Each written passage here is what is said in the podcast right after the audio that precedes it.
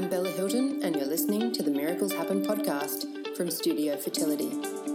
This podcast explores the power of the mind, the mind body connection, and other supportive mindset techniques to help you to not only cope on this journey, but to thrive. In each episode, we'll do a deep dive into a different topic to explore the things that can support you in being more fertile, conceiving your baby, and make a huge difference to your life. You are powerful and you have dreams. And when you get your mind on board with your deepest desires, well, miracles happen.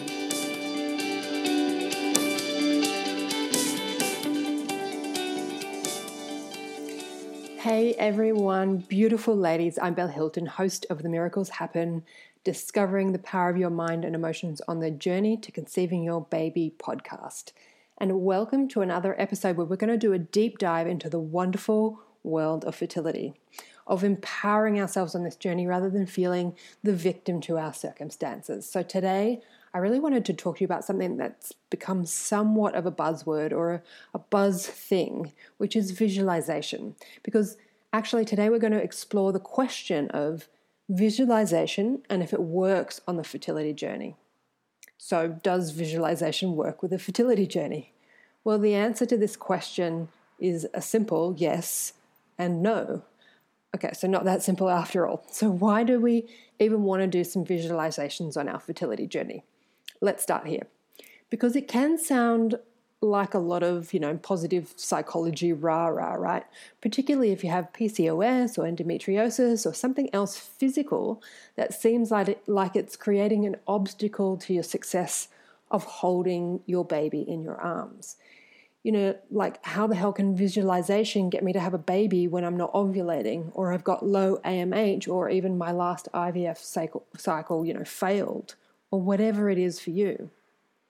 Well, because the simple thing is that visualization can work on many different levels. And I teach visualization in a cross contextual sense, as in the patterns we have in one part of our life show up in other parts of our life. The emotions that we have in one part of our life show up in other parts of our life. And underpinning all these patterns are usually a lot of unconscious thoughts and beliefs and an addiction to feeling the way we feel. Now, the truth is, we are already visualizing things in our mind anyway. We aren't separate from our minds and thoughts. We aren't separate from our bodies, and we are not separate from our current visualizations.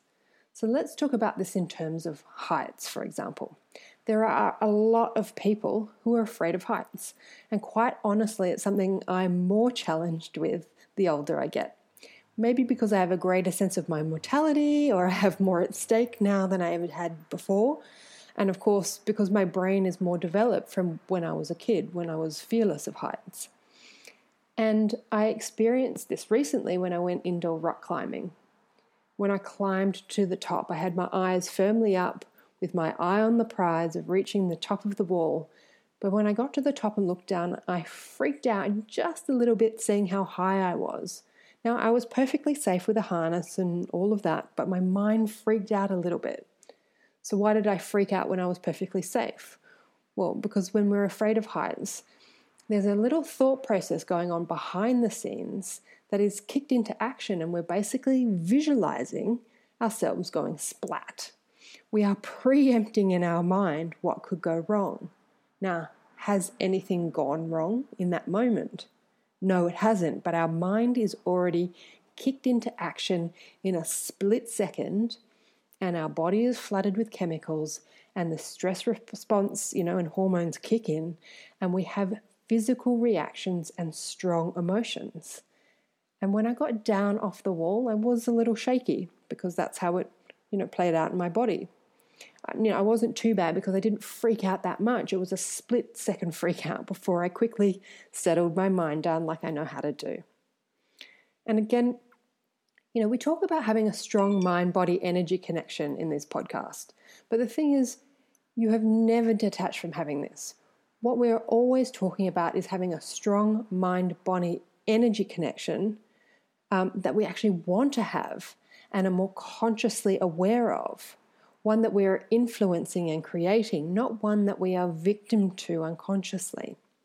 So, if we're constantly visualizing things anyway, wouldn't it actually make sense to have the visualizations that you actually want to have of how your future will go? It makes perfect sense then, right? And if you don't have some vision of your future, how will you know what direction to go in? Do you know one of the hardest questions I ask people in life is, What do you want? About any area of their life, situations, their feelings, anything. And most answer me with what um, it is they don't want. I want to feel less anxious and not feel so sad all the time. And then they usually tell me a story of why they feel so anxious and sad and keep reliving these feelings and emotions and reinforcing it with their story, which are all valid. But uh, I'm just illustrating for you where they're all just reliving it, it just reinforces it. Because where our mind goes or attention goes, energy flows. If all we think about and visualize is problems, then problems are all we have. No matter if there's good in our lives or not, because our reality is the one that we are experiencing internally, not the actual one that is happening around us. We cannot experience something outside of ourselves. Why do they answer me this way? Why do they answer me in the negative? And honestly, it is often the first step to move to, to working out the positive. Sometimes we can't go from negative to positive in one step.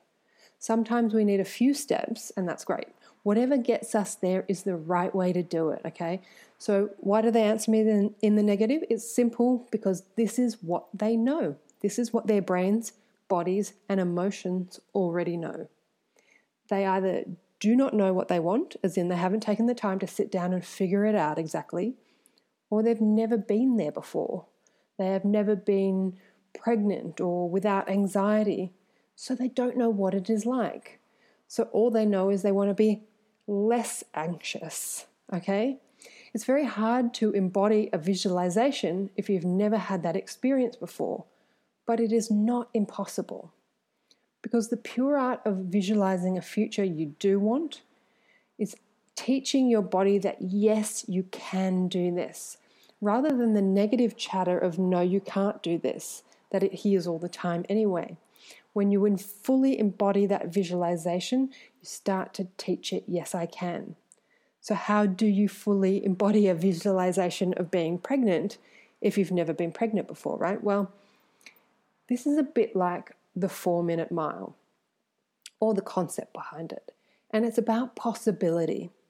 So the story goes that for a long time, people, runners, were trying to break through what seemed like a barrier of running a mile in under four minutes.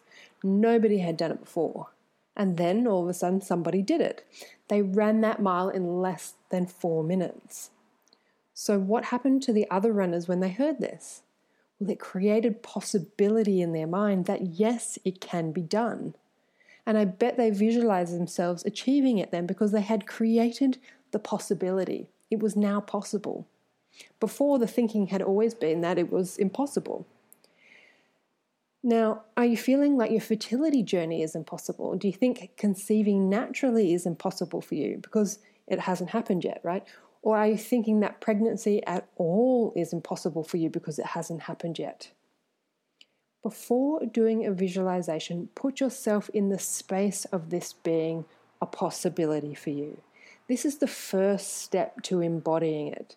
Stepping into the picture of you with your pregnant belly or your millions of dollars or whatever you want to visualize um, or you managing your business whilst having a baby, or you're feeling happy and enjoying your life, whatever it is. And I don't mean to freak you out with that, that there is a right way and a wrong way to do visualization, because any form of visualization is going to kickstart you in the right direction.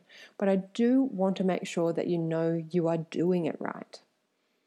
Now, I heard Dr. Joe Dispenza say if you visualize a picture of a car, you attract a picture of a car, right?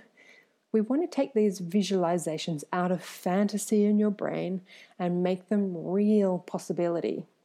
But you don't want to stop there because what we want to make sure of when we do our visualizations that we fully embody it, we experience it, as if we were there and we believe it.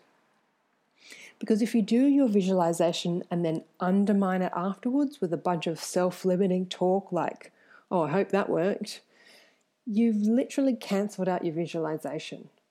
Again, that isn't a bad thing.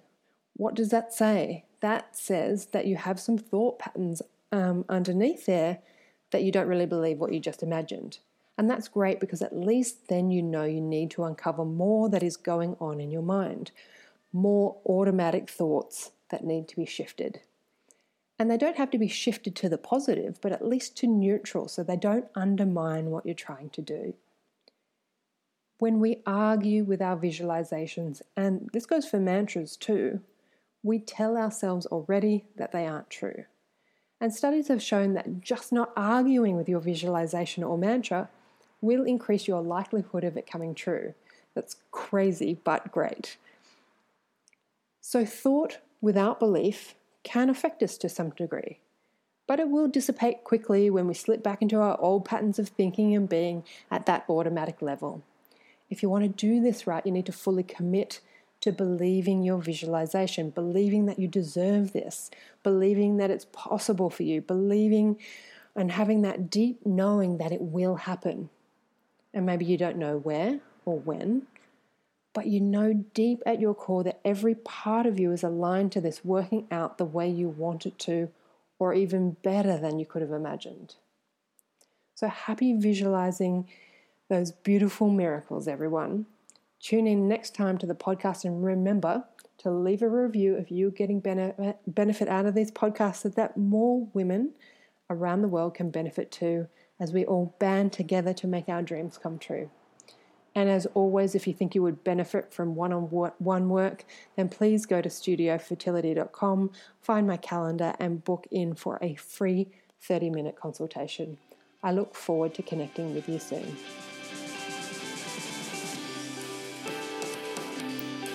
Thanks for listening to the Miracles Happen podcast from Studio Fertility. If you like the show and you want to check out more podcasts, just head to studiofertility.com slash podcasts or you can leave us a review. When it comes to conceiving your baby, we're going to leave no stone unturned. So join me next time where you will get more insider knowledge that currently only my clients have access to. And let's get your dreams back on track.